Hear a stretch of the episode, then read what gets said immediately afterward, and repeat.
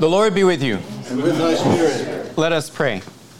O everlasting God, who has ordained and constituted the services of angels and men in a wonderful order, mercifully grant that as thy holy angels always do thee service in heaven, so by thy appointment they may succor and defend us on earth through Jesus Christ our Lord. Amen. Well, welcome back.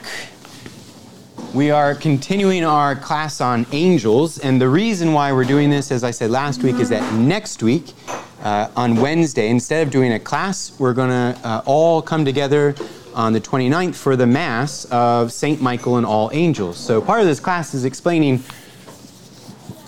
what are and who are the angels so that we have a better depth of knowledge of the Mass that we'll be doing together next week.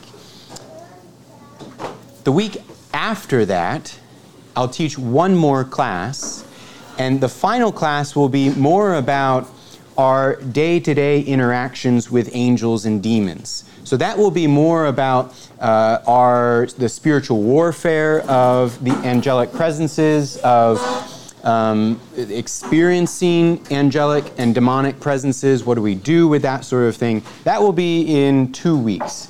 This week, what we're going to do is keep on kind of talking about an overview and looking at how do we know what we are talking about with angels. Last week, uh, when we were driving home from Agape, Julie turned to me and said, Well, that was good, but I just wanted to raise my hand and say, she was more positive than that. She was very positive. She said, Really, well done, my amazing husband. That was awesome. But I wanted to raise my hand the whole time and say, Well, how do you know that? How do you actually know that an angel is an intellectual substance? Or how do you know that angels can apprehend the essence of a thing immediately? While we as humans have to kind of labor through this process of experiential knowledge through our senses. So, what I'm going to try to do. Oh, yeah, and then at dinner tonight, Katie raised her hand and she said, Well, how do you know that?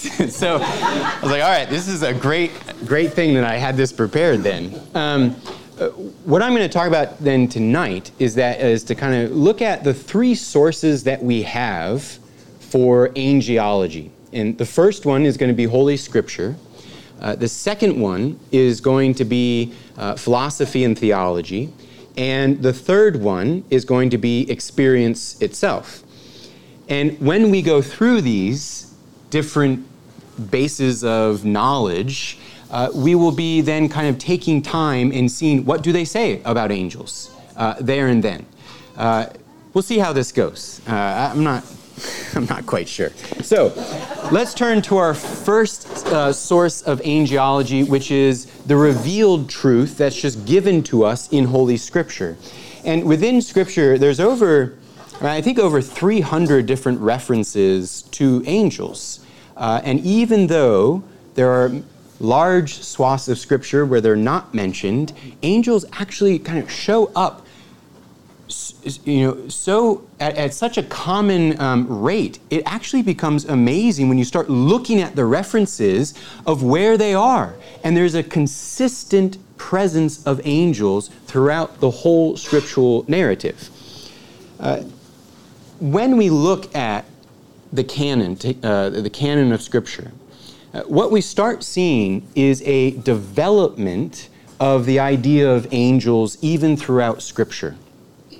And the development of angelology is built around a tension. And I want to talk about this because this tension is still here today with us. Uh, the tension is this people want to assert the presence of a spiritual being, but they also need to defend that that spiritual being is not God the spiritual being, right? So there's this tension between saying, yeah, there are angels and they're spiritual beings. Well, if they're spiritual beings, aren't they God? Isn't God a spiritual being? So there's this need to differentiate between angels who are a spiritual be- who are spiritual uh, beings and then God himself.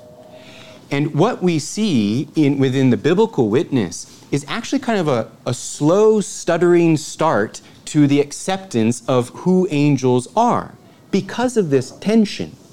Uh, so, when you look at the Old Testament, uh, the texts that were written before the Babylonian captivity, right? So here we're in the Pentateuch, and um, this is during the time when Israel is living within and among many other polytheistic religions.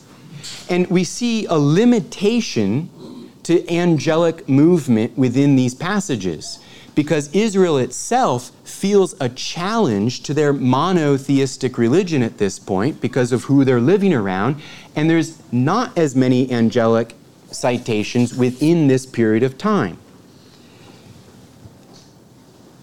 When we do see them present, we see them identified within a radical subordination, a radical um, uh, position underneath God that's clearly delineated.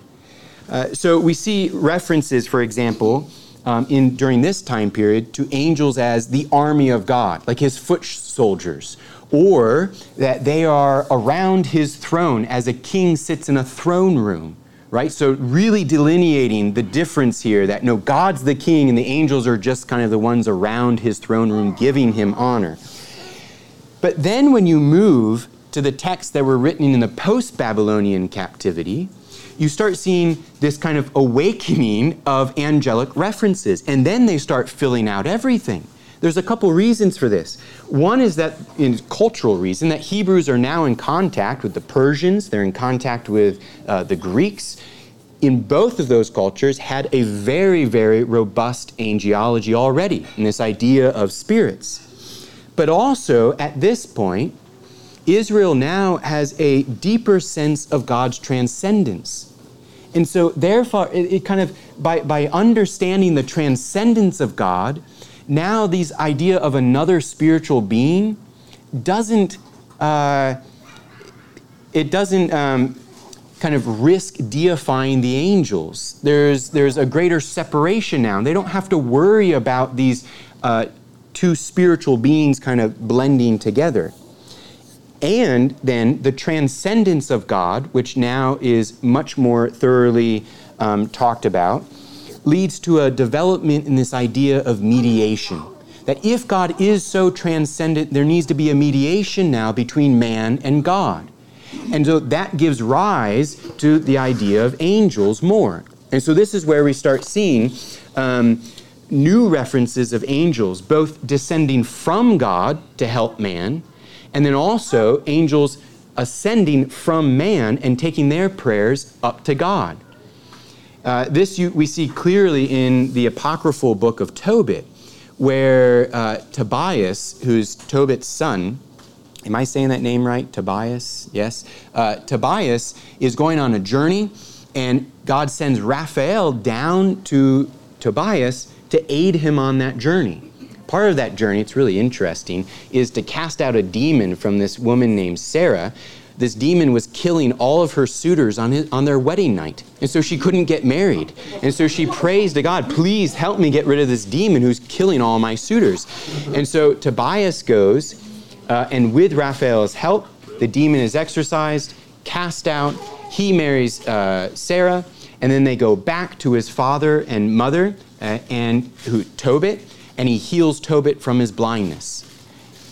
So then you see, and then when, uh, when they go back, uh, Tobit speaks with Raphael, and Raphael says, I heard your prayers, and I brought your prayers back to God.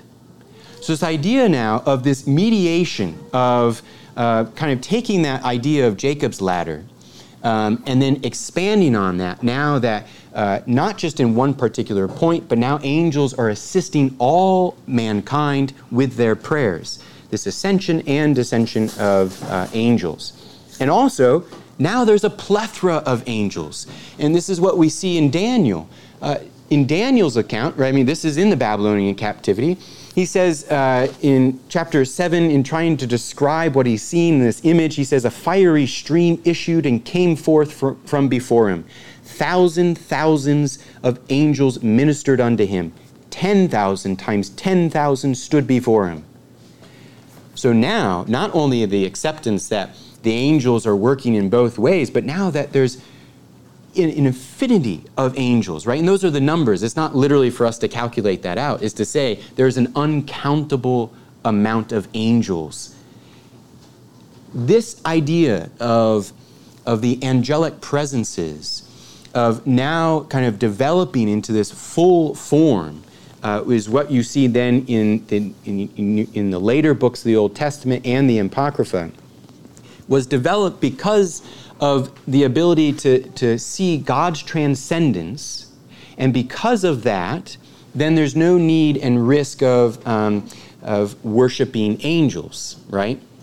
So, that tension, though, still goes on, even within the New Testament, where you have several uh, citations of uh, people trying to worship angels. One, uh, John himself in Revelation, he uh, he sees an angel, bows down, and he just says, Get off your feet. What is this? I'm a creature just like you. Don't worship me, right?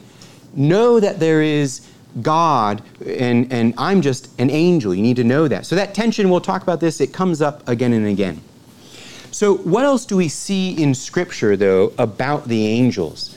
Uh, one interesting thing is that they're not actually mentioned in Genesis in the creation account. So, if they're not actually mentioned in creation, were they created? Were, how do we know that, right? If Scripture actually doesn't say it? Well, there are actually a couple of other references to angels uh, and their creation. One is in Job, actually. Uh, in Job 38, he says, Where were you when I laid, this is God speaking, when I laid the foundation of the earth? Tell me if you have understanding. When the morning stars sang together and all the sons of God shouted for joy. This is the impersonation of, of angels as the stars. And so there's this idea that the angels were present at the creation of the world and they shouted for joy. They worshiped God because of the creation. This is one thing that Kevin Hart was talking to me about and pointing out that Augustine, in his commentary to Genesis, actually says that the creation of the world was not for us, it was for the angels. It was for the angels to know the power and the glory of God. Do I have that right?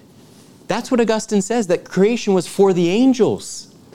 That's the purpose, to show them his power and his glory. And so we do know from Scripture in Job that they are present there. Uh, so let's go on and look at a couple other references to angels throughout the Old Testament and what we can learn. Uh, after that fact, uh, they don't show up too much until uh, Abraham, where there's uh, several appearances of angels. One, uh, that the angels are mentioned to help out Hagar when she gets banished. The angels come and minister her in the, in the wilderness uh, in a couple different times, actually. Then there's the three angels who visit Abraham and the angels uh, who met Abraham included one who's always titled the angel of the Lord, which is a really strange reference. Uh, a lot of people want to take that to mean uh, the second person of the Trinity, meaning the Word, meaning Jesus. Uh, other people want to take this to mean no, it's just a maybe a specific angel who has a specific uh, ministry in this way. Uh, Augustine, interestingly, on this says, well, yes, both of them. He says, we don't have to disclude either of those options, it's probably both. Uh, in the New Testament, we also have references to the angel of the Lord, uh, and those references are done even when Christ has been born in the flesh, when he's been incarnate. So there is some idea that an angel, there is this title of angel of the Lord in reference to someone not, who, who is not Jesus. And in fact, the angel of the Lord is one of the titles given to Gabriel uh, when he visits Bethlehem. So uh, we do have to kind of keep all these options uh, kind of floating around in there. Uh, but we have this idea of the angels at least visiting Abraham and Hagar. Then the angels are uh, rescuing Lot.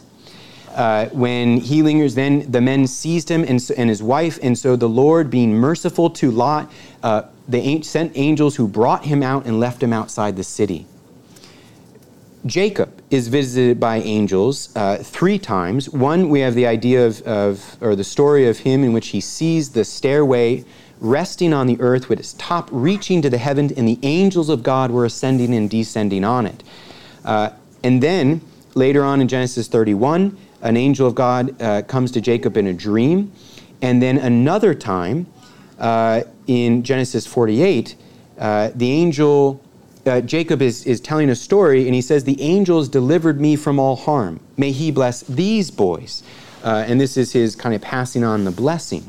So Jacob's remembering this idea of, or remembering the visitation of the angels, and then asking for that angel to continue to bless his descendants. This idea of this continual ministry of angels passing from generation to generation. Uh, that matches really well. I'm just thinking about this maybe to the idea of Michael being called the angel of Israel. That Israel itself, as a people, had a, had a guardian, had an angel appointed for them. Uh, then, of course, in the story of the Exodus, we have a Passover angel, the angel of death. After the Exodus in Sinai, we have the giving of the law, where we have several different citations saying that the angels were the ministers of the law. Uh, this comes from uh, Deuteronomy, where it says, The Lord came from Sinai and dawned over them from Seir. He shone forth from Mount Paran, and he came with myriads of holy ones from the south. This idea of the Lord coming with his holy ones, coming with his angels uh, to this place of Sinai. And in Psalms, it says in 68, Psalm 68, with mighty chariot, twice 10,000, thousands upon thousands, the, la- the Lord came from Sinai into the holy place. And then in uh, Paul, uh, Luke mentions this in Acts, and Paul in Galatians, and the author of the Hebrews all mention that the angels were the ones who ministered the law to the people at Sinai.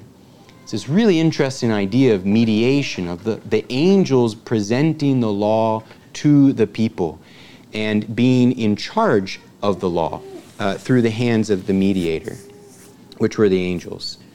Uh, then we get the really great story in Numbers of um, the speaking donkey uh, who is speaking to his master Balaam and says, Am I not your donkey, which you have ridden all your life to this day? Have I been in the habit of treating you this way? Do you guys remember this story? He stops and he won't go. He said, No, no. Then the Lord opened the eyes of Balaam, and he saw the angel of the Lord standing in the road with his drawn sword in his hand, and Balaam fell down, falling on his face.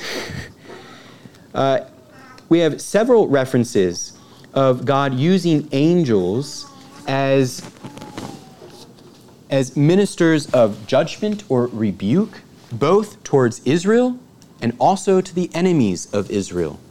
Uh, so, for example, in Judges 2, uh, the angel of the Lord went up from Gilgal to Bochim and said, I brought you up from Egypt. And he, he recounts the covenant and he says, You didn't, you broke the covenant and so when the angel of the Lord spoke these words to all the Israelites, the people lifted up their voices and cried, Have mercy on us, right? So this is the angel now being sent to be a judge to Israel. Um, but then also, uh, in Judges 5, it says, Curse Meroz, says the angel of the Lord. Curse bitterly its inhabitants because they did not come to the help of the Lord, to the help of the Lord against the mighty. Meaning that now the enemies of Israel are being judged by the angels. And again, this happens uh, in 2 Samuel as well, when the Lord brings judgment upon Jerusalem, and it was an angel of the Lord he sent for destruction. And that's because of the sins of David. Now, into the prophets, we have Elijah, who is strengthened by an angel in the wilderness. He looked an angel touched him and said, Get up. And there was a cake baked on hot stones in a jar of water, and he ate and drank and was refreshed. Very interesting passage there of now showing how angels can minister in a way that is not even spiritual here, too. This is a ministration of physical means now, which is really interesting. And that's a great allegory then for Christ being ministered by the angels in the wilderness as well. Uh, we have the angels killing the Assyrians, which Carolyn pointed out last week. She said, "What do we do with that? Ooh, this is this is a, a, a uh, 185,000 Assyrians were killed uh, when the angel of the Lord set out and struck them all down. And when morning dawned, they were all dead bodies. That's from Second Kings. So, this again, the idea of, of God using the mediation of an angel to bring judgment. And in this case, just like in Exodus, a judgment of death. Uh, then in uh, Babylonian captivity, uh, the angels are saving the three, uh, the three boys in the fire and saving Daniel by shutting the lion's mouth. Uh, so, all of these uh, interactions with angels coming down, both physically, ministering physically to these people, but also at times in judgment and uh, spiritually. In the Apocrypha, I already mentioned Tobit. Now, turning to the New Testament, uh, we're just going to be focusing on, on angelic presences. The New Testament then kind of flourishes compared to the Old Testament with demonic references, but also many, many references to angels as well. So then, this kind of development, like we said, of being able to how to distinguish angels from God, and if we can do that, then we can talk more and more about angels. If not, we got to be really we got to be really uh, wary of what we're doing. Uh, so you have angels visiting Zacharias in the temple, uh, visiting Mary in the Annunciation, visiting Joseph on three accounts, uh, both to tell him to marry. But remember, also the angels telling him when to leave and then when to come back uh, and angels uh, appearing to the shepherds, Jesus being administered uh, by the angels. We have John mentioning that the angel stirs the water in the pool of Bethsaida for healing. Uh, and mentions that as what actually happens, and people do get healed by getting to the first person who gets in that water that's been stirred by an angel gets healed. Uh, then the angel strengthens Jesus again in Luke 22. The angels appear at the tomb, both to Mary and Mary Magdalene and the disciples. Then in the Mount of Olives, uh, to the disciples after the ascension. Remember, they're all looking up, and the angel says, Hello, hello, come on. Yeah, he's gone. He told you he would do this. Let's get to work now. Go back to Jerusalem. Uh, the disciples are freed from prison in Acts 5. Uh, Philip is visited by an angel, then told to travel to Gaza, and that's the trip in which he gets transferred to, or, uh, to meet the Ethiopian and then back again. Uh, Cornelius is then visited by an angel. So now we have angels visiting the Gentiles, uh, and then he's told to go seek out Peter.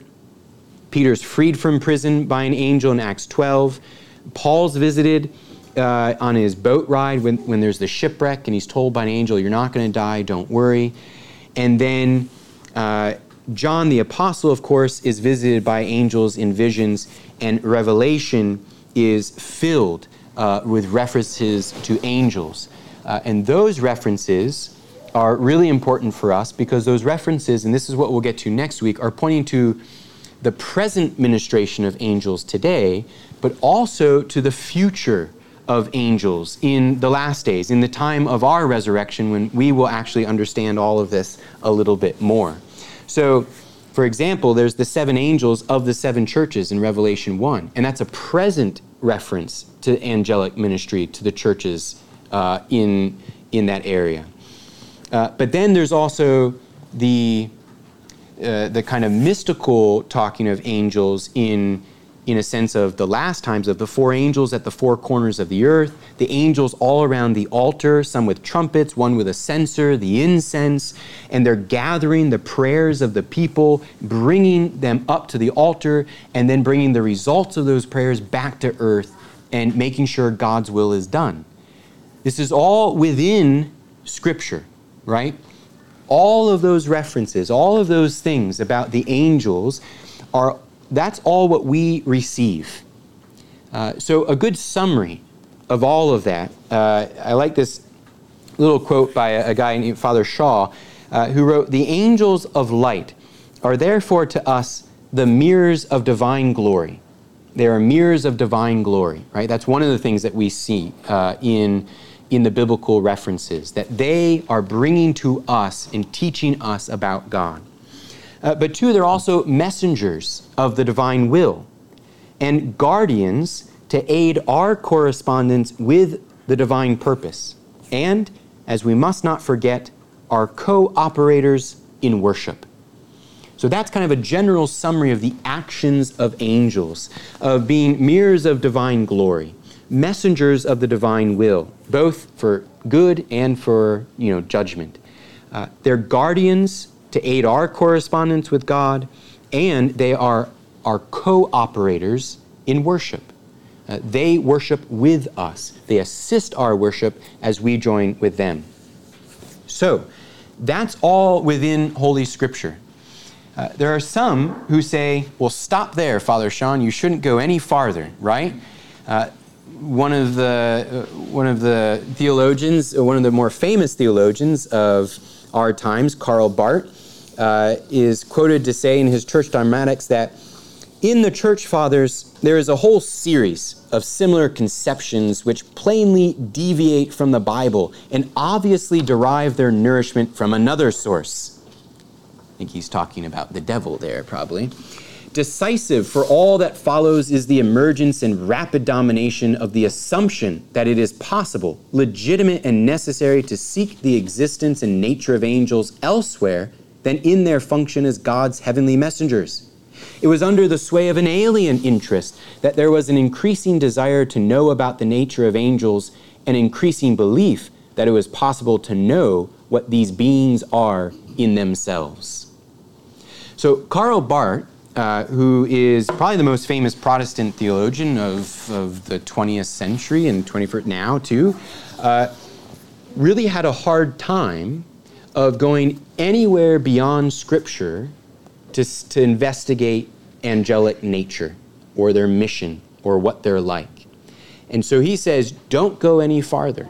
Don't touch anything else. Just stick to the divine revelation in Scripture.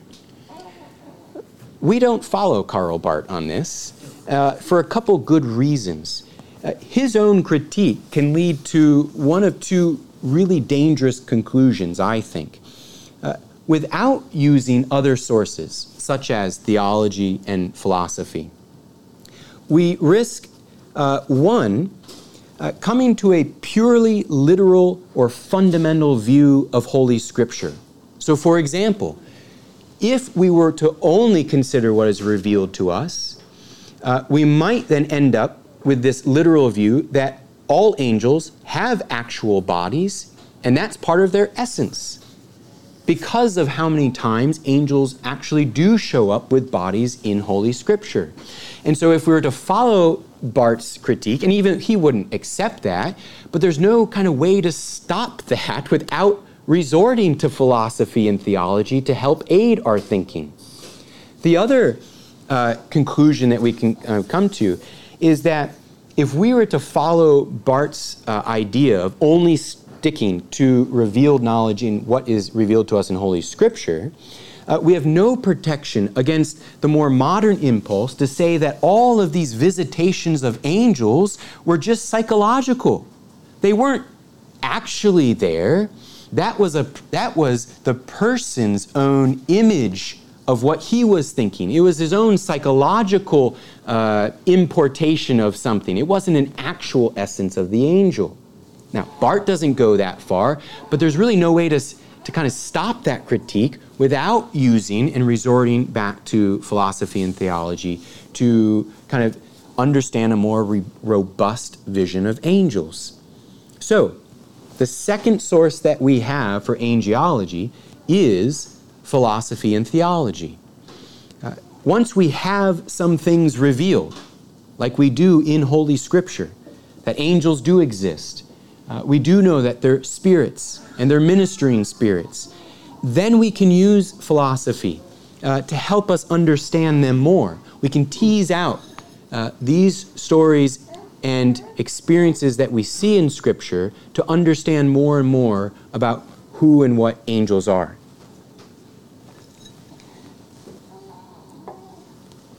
One, one good example of this, or, or one good kind of place to, to show this, is uh, St. Thomas Aquinas in his Summa talks about angels in two different places. In neither of those places does he try to prove the existence of angels from philosophy. Or just try to say, we're going to start and we're going to ignore Holy Scripture and just try to prove the existence of angels uh, as they are. No. In fact, he starts with the revealed truth given in Scripture, and then Aquinas is prompted by this, by this desire uh, for an understanding of the faith that he's reading about, an understanding to under, or uh, uh, a desire to understand what is given to him in Holy Scripture, and then to pursue those ideas more. So while our God given intellect can know the essence of material substances, that's what we're designed to do, we can still start uh, from the fact that an angel is a pure intellectual substance. Then we can use metaphysical reasoning, philosophy, and theology, that it's enlightened by faith, and to arrive at this indirect knowledge of the generic properties of angels. So, for example, this is what we did last week. Uh, we acknowledged and we started that angels are spirits. We get that from Hebrews 1 very clearly uh, that angels are spirits. From that given reality that Holy Scripture reveals to us, then we can use and we say, okay, so if they are just spirits, that is distinguishing that these are immaterial substances. They don't have bodies. Uh, and so, if they don't have bodies, if they're just spirits, what are they then? And then we can look at the other stories in Scripture, and we know that angels are cognitive, they're thinking, they do things, they will things. And so then we can come to the conclusion that they are intellectual subjects, that they, they are an intellect because of what is revealed to us. So from there, we can use the human process of reason, the human uh, uh, intellect, to understand what the intellectual nature of angels is, and thereby how angels exist. Now, there's some caveats to this process. One of them is that we are always speaking here with analogy, meaning uh, we are still unable to know uh, the essence of an angel in the way that we can know the essence of a cup or a glass. We're working indirectly to understand angels. We're working within analogies to understand them. And it also doesn't mean that when we're talking about angels and everything that I say, that there's universal consensus on all points of angelology. In fact, there's still a lot of disagreement and fun disagreement about the angels. Uh, let me give you one example. Um, there's different visions about the hierarchy of angels. Whether the angels are broken up into specific nine different classes, or maybe seven different classes, or, or whether those different classes just signify the role that an angel can play throughout his life. This is a big argument, and it was a huge argument throughout the history of Christianity. Now, why it's an argument is because there are nine different mentions of angelic spiritual substances within the Bible. So, what do you do with them then? Right? How do you reason that out? So, for example, uh, there are uh, seraphim and cherubim, right? Uh, that's what we have, and thrones. We have uh, then uh, then we have dominions or dominations, as they uh, like to. some people like to call them, virtues, powers, and then we have archangels and angels. All of those are named within the Bible. All of those are revealed to us. So, what do we do with them? Uh, how do we talk about them? And so, in some visions of angelology, uh, which I kind of like, uh, uh, you're going to then classify them and say, well, because God created the world and we know that God likes to create things within an order, obviously those are going to be ordered in a certain way. So let's take a look at what we know about each of those classes of angels, and let's say then, how would we order them? And so, one uh, man in the fifth, sixth century, I think we think today, uh, whose name was Dionysius, uh, his title is Pseudo Dionysus because everyone thought it was another Dionysus, but now we call him Pseudo Dionysus because we know he's later on. Uh, he wrote a really famous and beautiful piece called The Celestial Hierarchies, which said, well, there are these nine orders, and there are three sets of three hierarchies. And it's this beautiful vision of, of layer upon layer of angelic presences that all have this hierarchy and purpose. Seraphims, which are uh, always portrayed within the, in the Bible as burning, as fire, are the closest to God because they are burning with the love of God. Then underneath them are the cherubim, and that name means the all knowing one. So these are the angels uh, who hold all the knowledge of God. Uh, then the, the thrones, uh, these are the ones are being raised up in front of God's seat or his throne around his throne. So they're the ones in charge of authority and mercy, you know, helping, you know, in God's throne room. Uh, then underneath them, you have uh, these ideas of dominions. Uh, of course, those would be concerned with the government of the whole universe. And then after dominions, you have this idea of powers. And these are the powers would be the ones who deal with creation, who hold creation together. And then underneath the powers, you have the virtues. And the virtues is not in the sense of uh, like uh, the virtue of charity. This is the sense of virtue being um, uh, like raw power um, in the sense of, of, of giving life to things, of, of being the energy uh, that, that, that uh, per, you know, kind of lives without, within the universe and keeps things moving. And then uh, after that, maybe I'm skipping one. I think then you have um, the powers. Uh, and the powers are thought uh, to introduce man to, to introduce man to the higher mysteries. So now we're moving now from the angels pointed just to God and then to the universe to now to the angels directed specifically to help men and bring men up within this hierarchy to the glory of God. And that would be the archangels and the angels and then even down to the guardian angels. So to see this whole hierarchy, and within that hierarchy, uh, the seraphim pass their love of God down to the cherubim. The cherubim pass that uh, seraphim love of God and their knowledge of God down to the lower uh, order. And that order in turn passes it down in that turn. And what it is, is this uh, trickling effect of God's love poured out throughout all the hierarchy of the angels. And then you come to the angels whose job it is to teach that and present that to man and then to bring man back into the love of God. That's this idea of hierarchy.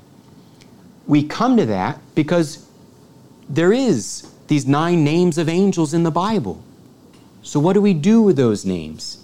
And we can use this philosophical idea of hierarchy and get to this idea of a celestial hierarchy. Does it mean that that is dogma of the church? No. There's disagreement about that. And there's some people who say, well, no, I want to take those nine orders and I want to say that each angel could be any of those nine. And that is just referring to the mission or the, the work that the angel is doing at the time that they're doing that work. Right? So there is not, uh, just because we're using uh, philosophy and theology, we don't have to then say that, oh, yeah, well, therefore, this is revealed truth or is the same as revealed truth. We can still explore while given the caveat of it is an exploration and it's indirect knowledge of the angels. So we need to be careful not to overstate what we know about angels. There's much that we still do not really know, and we won't know until our own resurrection. And even then, we'll probably have a long time of growing in the knowledge of angels. Uh, to end with, I want to talk about the third uh, bit, the, the third base of knowledge that we use to learn about angels. And this one is where things get kind of weird. Uh, when I was first talking to Kevin about te- teaching about angels, uh, you, you were saying how you've always wanted to, but you never wanted to offer the class because you never know who's going to show up in a class on angels. Uh, there's the people raise their hand and be like, I've seen an angel before. And then there's the other group that says, when are we going to talk about demons? I want to know about demons. And so, yeah, I understand. And so this is the third area is actual human experience. Uh, and this is where we need to be careful, we do. Uh, but there are some people uh, who are able to discern the presence of angels and the presence of demons. Obviously, there's a few caveats here. Uh, one, this experience is different from our normal experiential knowledge in a couple of ways. Uh, discerning the presence of an angel will not be with your own senses. Uh, there might be, an, uh, in a way, that uh, your senses might behold a shape or a form uh, to help you understand, but you're not really truly understanding with your senses here. Uh, this is not experiential knowledge that can be reproduced in a laboratory. And so, therefore, it's still not uh, a scientific type of knowledge. It's different. And it must be tested and brought under reason. Uh, we'll talk about more of that uh, in two weeks when we talk about uh, experiencing more and about the day to day work of the angels. That being said, I want to read a quote again by Father Shaw, uh, who talks about experiencing uh, the presence of angels and why this is something we need to be aware of and maybe open to. He says, Never perhaps in all human history has there been a greater need for man to realize the interpenetration of spirit and matter than at this present time, in which man, in his temporal mastery of his material environment, is deliberately denying his own spiritual existence.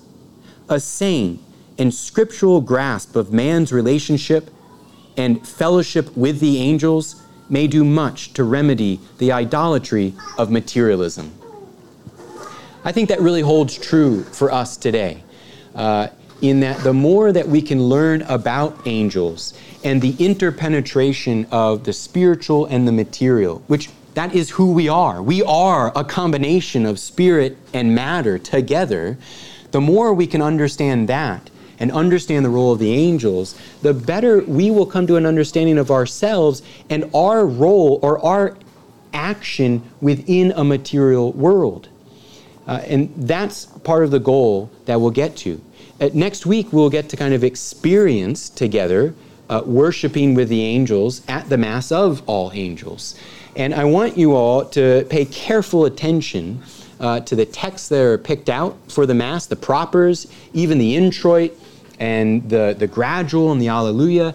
All of these little scriptural references will be hints to us about the angels and why it's important for us to have this feast day of St. Michael and all angels. The following week, then we'll end with talking about um, our day to day life with angels and demons, uh, and especially centering uh, the angelic, our interactions with angels around the liturgy and prayer.